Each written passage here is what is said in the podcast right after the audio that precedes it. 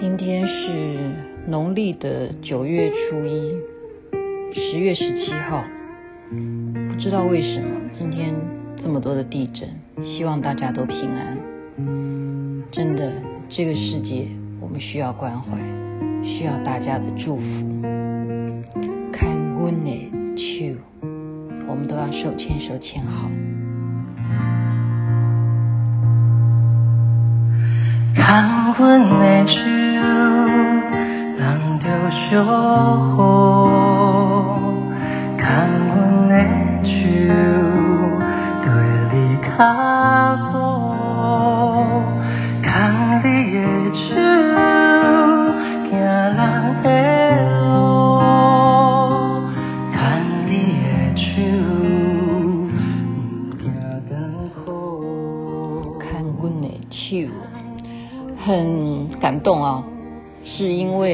看到了一位弗兰克尔他的生平。为什么呢？他是一个心理学家。最主要的是，本来他在一九三八年他自己开心理学的这个诊所啊，就是帮人家看病。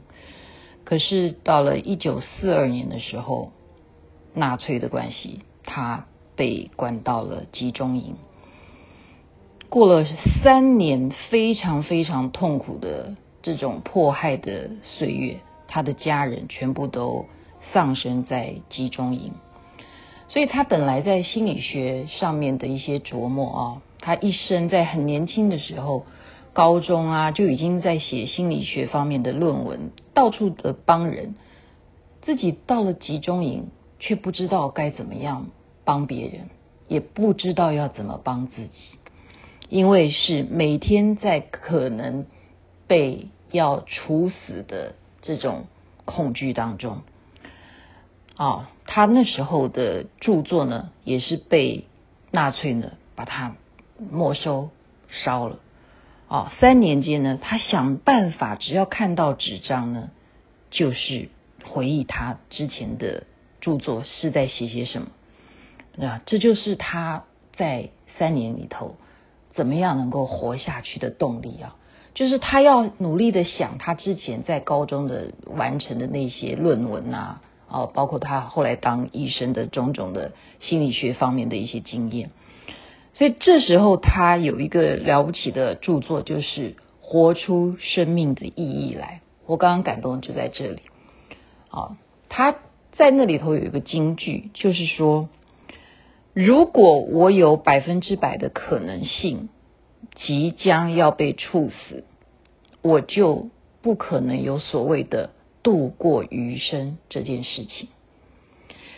假如我不是有百分之百的那个可能性被处死，生命中假如还真的会让我活下来的话，我就要为我自己的未来负责。任何能够让我生存下去的机会，我都要努力积极的去充分利用。好，所以我觉得这是非常值得鼓励大家的啊！我们为什么要看到他这样子了不起的心理学家啊？他在狱中写出这样的话，然后事实上他后来又又出来，他就没有死啊，他能够完成他这些著作。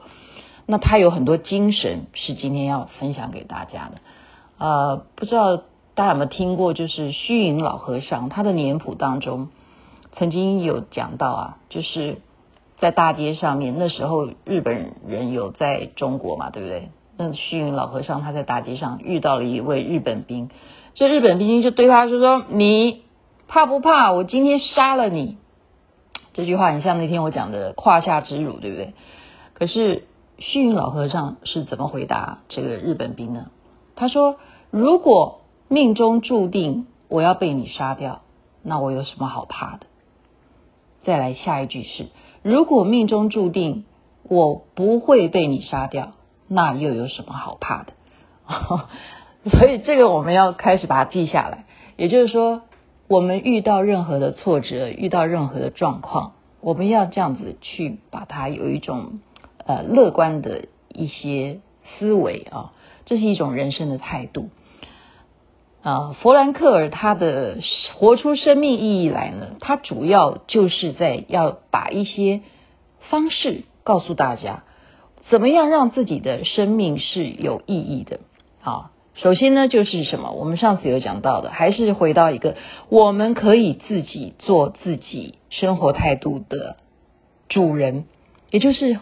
上回讲的第三种选择了哈，就是很多事情的态度，我们不一定是一翻两瞪眼，就是一定是 A，一定是 B，它也许还有 C，好，或者有呃 D，对不对？我们不是一定要不是这样，就一定要听我的，或是我们可不可能说哦，你是这样子的意见的话，那我可不可以听听看你是什么的想法，好好的去有第三种的选择，不是说我说 No，或者说我说好，就是要做。自己的主人，还有就是我们有一些什么问题，就是我们不太能够发现生命的意义。刚刚讲说要活出生命意义嘛，但是我们往往会误解，会认为说我们的意义就是我要买名车啊，我的意义就是要考上大学啊，我的意义就是我这辈子嫁人啊，哦，甚或我们做父母的都会说，你上了大学以后我就不管你了，好像都赋予说。你的人生的意义就到那里的程度，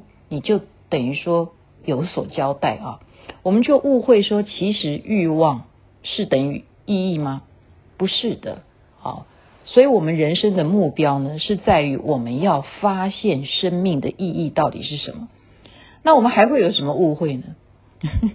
因为我们会误会说，忙碌就是意义。啊，我最近有很多朋友都说，哎，你讲的真对，星光夜雨里头讲的真对哈，真的很忙，而且忙的时候又觉得很烦啊。然后你会认为说那个是意义吗？那回头想一想，其实我们要回心想一下，上回讲的心流，对不对？真正你觉得有意义的那件感受啊，是你这个东西，你的情绪是什么？然后你参与了以后，你学到什么？你的收获是什么？然后在那个当下，你还可以想得到的时候，还可以回味，再去应用到你未来的生活上面的这一种事情，可能才是你生命的意义。哈，你因为你达到了一个本性体质的那个共鸣。那我们再举一个例子，我很感动。就是有一个老先生，他的妻子过世了，他就去找这个心理学家。他说：“我太痛苦了，因为我觉得我没有生命的意义。”哦，那心理学家就问他说：“医生就问他，你为什么要这样子觉得生命没有意义呢？”他说：“我太太已经离我而去，我活在人间还有什么意义啊？你告诉我，我已经失去了她。”我要如何活下去？我真的不想活了。然后这个医生是这样子问他的，他说：“如果假如过世的人，好，不是你太太，假如过世的人是你呢？你比你太太先走呢？哦，那他这个先生就说：哦，那我一定也是跟他一样啊，我哦，他一定是会哦活不下去啊，他也会因为没有我，他也就是失去生命意义啊。”结果这个医生怎么告诉他？他说：“这就是你的活下来的生命意义呀，因为你帮他去完成他本来要受的伤害，这就是你现在的生命的意义。所以你要好好的活下去。本来如果你不要帮他承受这个事情，你先走的话，那么这个痛苦是他来承受，那个意义是他来承担。”好，我觉得这样子的一种逻辑听起来就觉得说，真的有时候我们呃，包括就是说呃，失去一些很重要的亲人啊，或什么的。有些人比方说失去呃老婆或失去先生，他不愿意再嫁或不愿意再娶啊，他们觉得说，呃，因为我要怀念他，其实那个是不见得的啊，因为你应该是要尊重你未来的爱，而不是要去尊重你已经逝去的。亲人的那一份爱，因为那才是对于那个逝去的爱的一种生命意义的延续。比方说，他又再举个例子说，猴子他们被我们人类拿去做实验，然后实验之后，也许猴子就会挂点，它就拜拜了，或者说老鼠它就挂点了，对不对？被我们一天到晚试验啊，你们打这个新冠肺炎会不会怎么样？我们来试试验一下疫苗好了。这些死去的动物，他们就这样子一生生下来就是当实验的动物，他们有没有意义？对我们人类来讲是有意义的，对不对？可是他们知不知道他们存在的意义？当然他们是不会知道的。啊，所以我们很多事情是从你超越的一个角度去看的话，你会觉得说，生命的意义就是因为我们人跟动物并毕竟不一样，我们有思考的能力，所以我们现在就要来重新看待啊，我们常常会混淆刚刚讲的目标并不等于你的欲望啊，欲望并不等于你生命的意义，所以现在我们大家一起赶快来发现我们所有。未来要进行的事情，或者是说我们太忙碌的事情，是不是真正我们生命当中最有意义的？然后，如果你是属于沮丧的，你不能够控制自己的情绪，或者是你就是已经依赖了很多很多不良的习惯，是不是也要停下，慢慢的去享受一些啊休息时候的思考，进入那一种生命意义的探讨？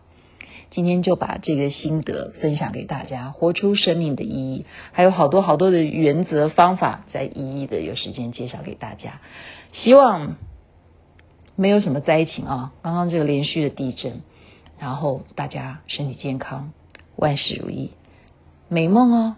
这边晚安，那边早安。那么阿弥陀佛，那么观世音菩萨，让我们一起活出生命的意义。